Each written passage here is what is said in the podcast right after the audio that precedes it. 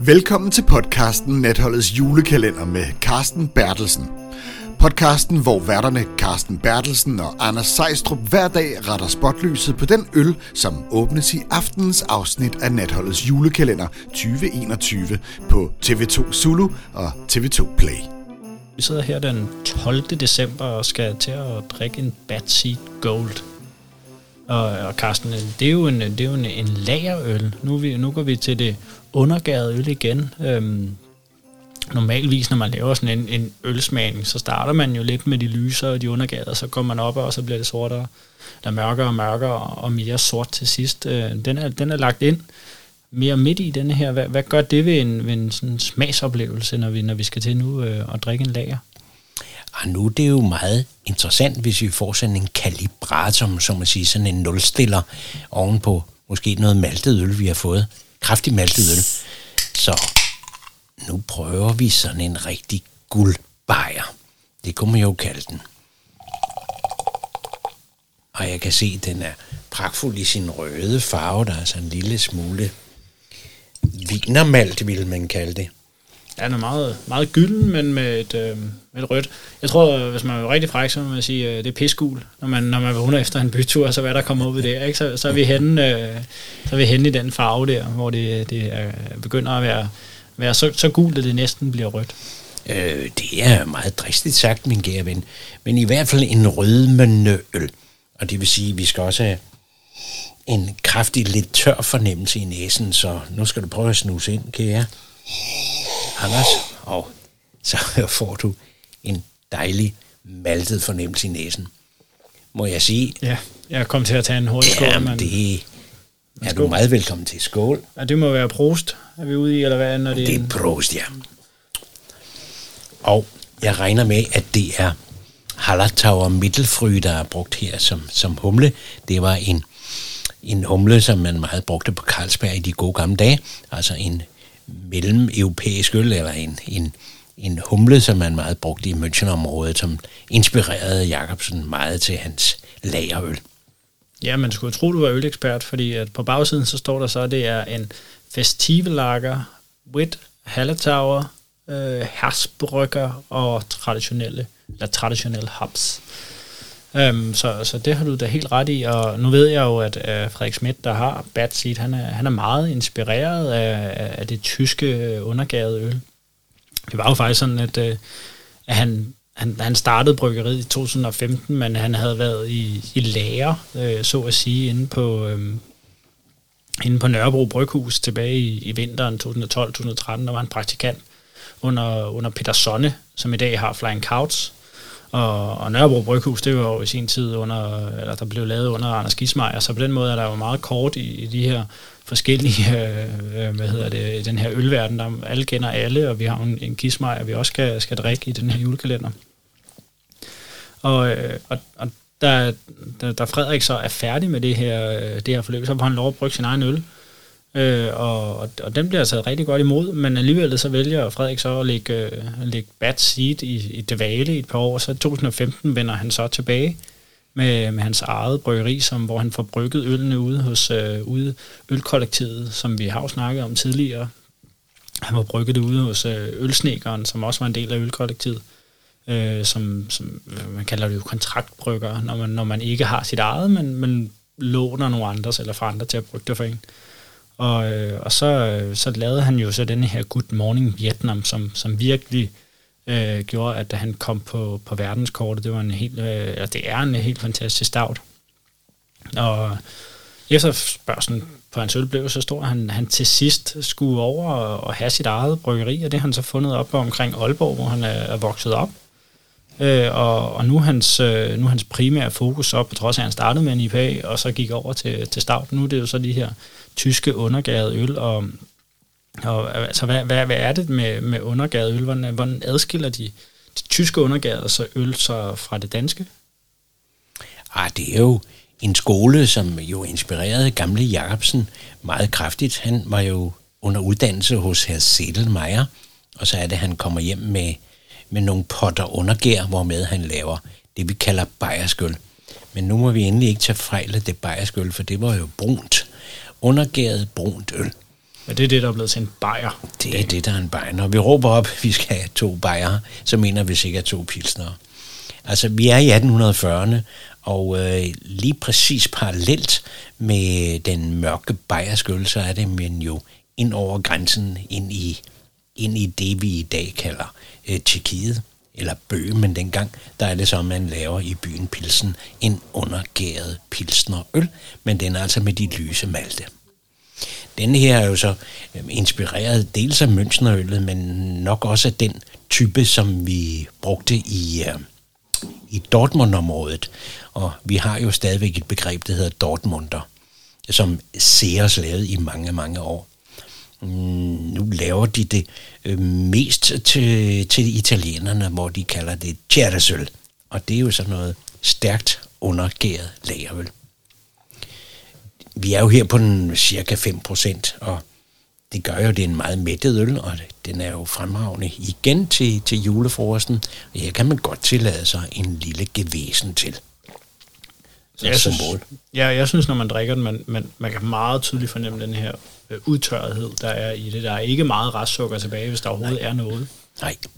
Men, men, men når vi så snakker tyske pilsner, fordi du nævner jo pilsen, som er jo, er jo nede sydpå, og så har man jo også den, den nordtyske ølstil, der også, der også er, altså, hvordan differentieres de, og hvad, hvad er det, vi brygger normalvis i Danmark? Hvad er det, Carlsberg, Royal Unibrew, øh, altså, hvad, hvad er de pilsner, vi normalvis får øh, i dag? Hvad, hvad er det i Danmark, og hvordan adskiller de for, fra de tyske? Altså hvis vi tager de nordtyske pilsnertyper, så øh, brygger de jo på lidt hårdere vand. Og øh, hvis vi har en, en typisk øh, nordtysk pilsner, så er det enten Flensburgen eller Jeveren. Og den er, er rig på, på øh, bitterstof. Altså det vi i dag kalder pilsnerøl, det er jo pilsnerøl, der er brygget efter det, den metode, vi kalder high gravity brewing, det vil sige, at man laver en meget stærk urt, og så hælder vand i. Man nedbrygger øllet. Det gjorde man jo selvfølgelig ikke i gamle dage. Og mange steder i det pragtfulde Tjekkiet kan vi så få de ægte pilsnertyper. Og de ægte pilsnertyper, de er jo indbrygget til nøjagtigt den procent, man gerne vil ramme. Og det ved jeg, han også gør, vores kære ven, på Bad Seed Brewing. Ja, ja fordi Frederik, han, han brygger jo så meget efter de her tyske, de her tyske stil, må man sige. Kan du fortælle sådan lidt mere om, om, om selve den her øl, vi drikker? Fordi det er jo en gold, så jeg antager jo, det er en, en guldøl. Hvad er det, hvad er det guldøllen den er? Ja, det er jo en stærkere pilsner, som man kalder det i dag. I virkeligheden så vil jeg jo hellere kalde det en Dortmunder eller en, en mild bokbier. For det er jo der, hvor du har lagerøllet, brygget på undergær, og altså en fyldigere øl. Og når, når du så siger, at du hellere vil kalde det en Dortmunder, så er det jo fordi, at en guldøl i Danmark er af ølstilen Dortmunder, men vi kalder den bare guldøl i Danmark. Er det sådan, der? Sådan stort set er det, ja. Og, og det er jo en tilsnigelse, at man kalder det jo altså en, en guldøl i disse tider, fordi der er selvfølgelig flere procenter i, men der er ikke selvfølgelig en maltkrop, som der er i det her øl. Og det er en vidunderlig maltet øl, vi snakker om her. Ja, og når man, når man så står nede i et supermarked, hvordan kan man så øh, differentiere en almindelig pilsner fra en, fra en guldøl? Ja, det er jo procenterne. Ganske simpelt. Ja, men når man står sådan og kigger på det, altså det jeg prøver at komme frem til, der, er, der er jo ofte en øh, gashåndtag, der er jo ofte det her... Øh, ah, øh, yes, yes. Du har fuldstændig ret.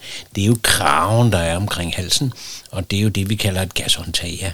Altså guldøl adskiller sig flaskeøllet i hvert fald på den måde, at der er krav på, og det er det, der indikerer voldsommere procenter. Det er eksportøl, som vi kalder det, og det kaldte vi det i de gode gamle dage, fordi når der er mere malt lige med mere alkohol, så kan øllet holde sig bedre. Så er det mere eksportegnet.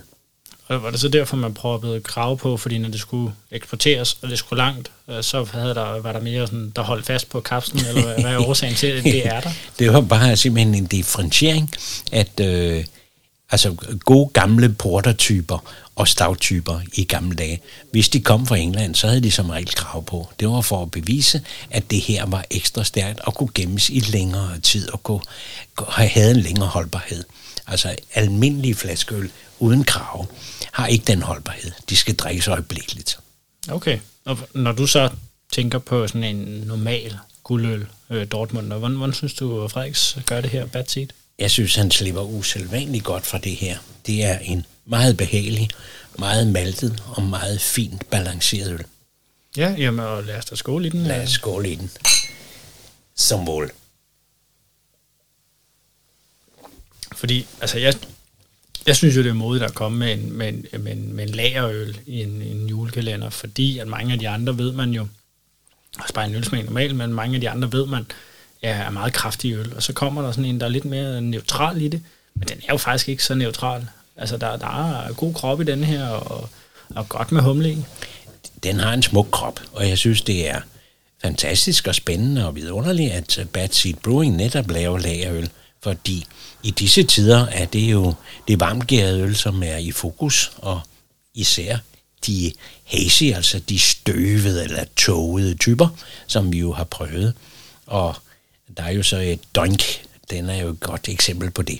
Ja, Big Dunken fra, fra Gamma, som vi, vi har drukket for et par dage siden. Nu, nu, nu siger du de varmgærede typer. Det er jo ikke alle, der lige nødvendigvis ved, hvad det er. Når du siger varmgæret, så, så mener du jo overgæret. Hvorfor er det, at du, du kalder det varmgæret? Ja, det er jo fordi, den er gæret ved de højere temperaturer end ved lagerøl. Altså de varme temperaturer, det er jo mellem 15 op til 25-30 grader. Det er den varme gæring. Englænderne kalder det top fermenting, og det er jo der, hvor, hvor gæren lægger sig i toppen af fadet. Bottom fermenting, eller den koldkærede øltype, det er jo mellem de 8 og 15 grader. Og det er jo så også derfor, man skal lære en undergade længere tid, fordi den arbejder under lavere temperaturer, og derfor så er, arbejder gæren langsommere. Øh, ja. Lige præcis. Det giver, giver god mening. Nu er, det jo, øhm, nu er det jo tredje gang, at vi har et bryggeri igennem, som, som oprindeligt var en sodavandsproduktion. Altså Ørbæk, som producerede sodavand, Indslev, som producerede sodavand, inden de blev til øl, øh, ølbryggeri igen, og så Bad Seed, det, de fandt øh, op ved Aalborg, det var også et, et nedlagt sodavands øh, øh, bryggeri, eller hvad, hvad man kalder et sodavands, en sodavandsproduktion. Øh, hvordan kan det være, at, at vi er gået fra sodavandsproduktion til ølproduktion? Altså, på, på et tidspunkt bliver jo den danske ølverden voldsomt monopoliseret, men rundt omkring har vi så lokale sodavandsfabrikker, som jo altså stadigvæk laver det, som de har, altid har lavet. De, de standser eller ophører med, med produktionen af øl. Men det var jo meget naturligt, at man havde et sodavandsfabrik øh, i forbindelse med en ølfabrik, kan vi kalde det, eller ølbryggeri, fordi der var jo et overskud af kulsyre, og det var jo lige præcis velegnet til de søde vand, som skulle have et skud af kulsyre. Okay, så altså, simpelthen, øh, altså, konkurrencen på sodavandsmarkedet blev, blev for stort, siden de alle sammen er lukket, eller konkurrencen på ølbryggerier blev jo for stort. Ikke? Altså, jeg mener, monopoliseringen af den danske ølverden gjorde jo, at ølverdenen tøde, øh, tø, ja, hvad hedder det, tørrede ud. Det må være et rigtige ord. Og øh, tilbage var så ølproduktion, altså, slutter bare sodavandsproduktionen. Men du er jo godt klar over, Anders, ligesom alle i andre dage, det gik jo galt for den danske ølverden. Da vi er på vej ud af det 20. århundrede, har vi kun 13 bryghuse tilbage. Altså der, hvor man brygger øl. Og så var der jo stadigvæk lokalt en mulighed for, at de kunne lave sodavand. Og det gjorde man så. På den måde, på den måde. Nu er det jo, øh, det er jo tredje advent, så jeg synes, da, jeg synes også at vi skal, skal ringe vores adventsminister op, øh, som, som det jo hedder i Natholds julekalenderen. Det er jo så Rarsted, sådan Rarsted, der er det i, i selve tv-programmet, men, øh, men det er jo Daniel Holmberg, der er det i, i vores podcast her, så jeg synes at vi skal ringe Daniel op. Det skal vi da. Hej Daniel. Hej med jer, og det er vel snart på tide at sige god jul. Ja, ja, vi er jo ikke langt fra, øh, altså vi, vi er jo halvvejs i hvert fald, øh, og, og sådan en juleekspert som dig, du, du kan næsten ikke være der selv mere, tænker jeg. Nej, det, det kan man roligt sige. Jeg, jeg er ved at gå ud af min gode juleskin. Ja, hvad, hvad laver du sådan en, en normal adventssøndag? Jamen i de her moderne tider, så er der jo øh, julekalendere på stort set alle kanaler, både i podcastformat og så også i, i tv. Så, så jeg har jo travlt med at følge med i dem alle sammen, og sådan en adventssøndag, den er perfekt til lige at, at få opfrisket, øh, hvis man har glemt et par afsnit, eller hvis man er bagud, eller hvis der er en af de gode gamle, man trækker frem fra gemmerne og sætter på DVD-afspilleren, jamen så kan man jo lige gøre det sådan en, en adventssøndag. Ja, er der, er der nogle julekalender, du er ekstra glad for? Ja, Natholdets julekalender, det er en af de bedre, vil jeg sige. Og så, øh, Hvor fedter du? ja, og så, øh, jo, men hvis vi, skal, hvis vi skal trække nogen frem, som er favoritter, så er jeg helt vild med The Julekalender fra 1991, og så har Alle Tiders Jul, øh, den første julekalender med Pyrus fra 1994, også en, en særlig plads i mit hjerte. Ja, hvad med dig, Carsten? Har du en, en favorit af julekalendere? Øh, jamen, hvis jeg nu siger Magnus Tagmus, så falder I alle sammen ned af stolen, ikke sandt? Nej, jeg synes jo, at den der fra den gamle by i Aarhus, hvad var den hed? Juli Gammelby? Juli Gammelby. Ja. Fra 79. Godt, tak skal du have. Og der er nu en særlig stemning over den. Ja, og du nævner jo øh, Magnus Tavmus, og den, er jo, han, den mus stammer jo tilbage fra 1967. Dengang hed julekalenderen Kender du Decembervej, og nu bevæger vi os jo ind i, en, øh, i et emne, som jeg ved ufattelig meget om, men, øh, men, men det skal også handle lidt om øl. Og det, der er sjovt ved, ved Natholdets julekalender, det er jo, at det er den fjerde gang, at Natholdets julekalender bliver sendt. Og så nærmer vi os altså en, en rekord, fordi den eneste anden følgetong af julekalendere, der findes i Danmark, det er jo altså, der har lige så mange øh, efterfølgere. Det er jo Pyrus-kalenderne med alt fra Altiders jul i 94 til Altiders eventyr i år 2000. Det er fire kalender, som natholdet øh, faktisk tangerer i år. Så det bliver jo spændende at se, om natholdet reelt set går efter en julekalender-rekord. Interessant. Ja, det er lidt spændende. Ja, det, det, det, er jo, det er jo sådan lidt oppe i luften nu. Øh, altså, øh, nu når vi sidder her og optager, så, øh, så kan det godt være, at jeg, jeg har et samarbejde med, med Natholds julekalender, men, men jeg ved faktisk ikke, øh, om, om hvad, hvad der kommer til at ske næste år. Det er jo, det er jo meldt ud, at Breinholt han, øh, han stopper, så om, om der kommer mere eller ej, om, om det er sidste år, hvor vi kan nyde det her øh, skønne fænomen, der hedder Natholds julekalender, det, øh, det, det er faktisk op i luften indtil videre, så, så jeg, kan ikke, øh, jeg kan faktisk ikke svare det på dig, Daniel, om, øh, om, om de går efter rekorden. Det, øh, det håber jeg da. Det kunne da være sjovt at, at optage sådan en podcast her igen. Og det er jo også dejligt, det her med, at man på en eller anden måde selv er involveret i, i, i kalenderen i forhold til, til øllet. Det er så hyggeligt, at man kan sidde der og, og nyde en øl, og så nyde øh, drengenes udskejelser på, på tv. Det, det, det nyder jeg i hvert fald rigtig meget. Altså det, det, det har man næsten ikke siden, set siden. I, i 97, der fandtes vel en, en papjuleklænder til øh, tv-juleklænderen Den Hemmelige Tunnel, hvor man sådan kunne skrabe på den låge, man åbnede, og så havde den en speciel duft det er det nærmeste, vi har været i en interaktiv kalender øh, jamen, siden natholdet. Ja, ja det, det, det, det ved du bedre end os. en en ja. duftokalender. Ja, interessant. Jamen, ja, altså, der... det, det, det lyder som om, at der er nogen derude, som, øh, som eller det håber jeg i hvert fald, der er nogen, der har fået noget inspiration til, hvad, hvad de, skal, de skal finde i julekalender. Jeg ved ikke, om de stadig kan finde den duftekalender der, om, om der stadig er noget duft tilbage der. Det er der nok ikke. Nej, så kan man se billedsiden. Den hedder Den Hemmelige Tunnel. Den er fra 97. Den er, den er dog øh, ganske horribel, så jeg tænker ikke, at det er en af dem, man skal grave frem, medmindre man, man leder efter en, en af de dårligere julekalender. Så kan man enten finde den, eller øh, så findes der jo også øh, Jul og Grønne Skove. Det er den fra 1980, som blev meget, meget udskilt. Der ligger halvdelen i hvert fald tilgængelig på nettet, ved jeg, til streaming. Men, men ellers hop forbi TV2 Play, der er også en masse dejlige kalendere derinde. Ja, Ja, øhm, og, og altså, hvis vi så lige skal, skal gå over til at sådan høre nu, når, når det er en adventssøndag og, og mad, altså hvad vil I spise til, til sådan en, en gold øh, for, for Bad Seed? Ja, for mig er der ingen tvivl. Det er 100% til dansk smørbrød. Altså til det gode mørke brød, hvor man lægger godt pålæg på. Og her kan vi sagtens, og det håber jeg, du giver mig ret i, kære Daniel, at her kan vi sagtens gå med de spejede og de røde ting. Rullepølse lagt på den... Øh, ja, på, på, på et, et stykke mørkt brugbrød med, med fedt og sager og karse. Jeg så drømmede mig lidt væk til noget liv på streg måske. Det synes ja, jeg altså også godt, at vi kunne, kunne Karse og sky. Hvad siger du til sky? Er det ikke en meget, et meget dejligt fænomen? Jo, og måske endda en lidt undervurderet ting i dag. Jeg tror ikke, der er så mange af de unge derude, der spiser sky mere, men det Nej. kan godt noget portvinssky kan man lave, eller portersky. Det er meget, meget vellykket. Men det lyder ja. på jer som om, at, øh, at det måske også er mere til frokostmåltid. Folk skal drikke den i dag mere end til aftensmaden. 100% frokostøl. Jamen, øh, ja, skal den vi så står så også godt på de lidt lavere procenter i forhold til, til julefrokostbordet, som vi har talt om før. Det er jo det. det, er jo det. Skal vi ikke, øh, skal vi ikke lukke den med, med det, med et, med et madråd, og sige tak for, for hjælpen, Daniel, og fortsat god advent? I lige måde, vi herrer. Og vi, øh, vi smager jo ved i morgen, Carsten. Rigtig god søndag. Du har lyttet til podcasten Natholdets julekalender med Carsten Bertelsen. Lyt med igen i morgen, når næste øl bliver kærligt behandlet af dine to værter, Carsten Bertelsen og Anders Sejstrup.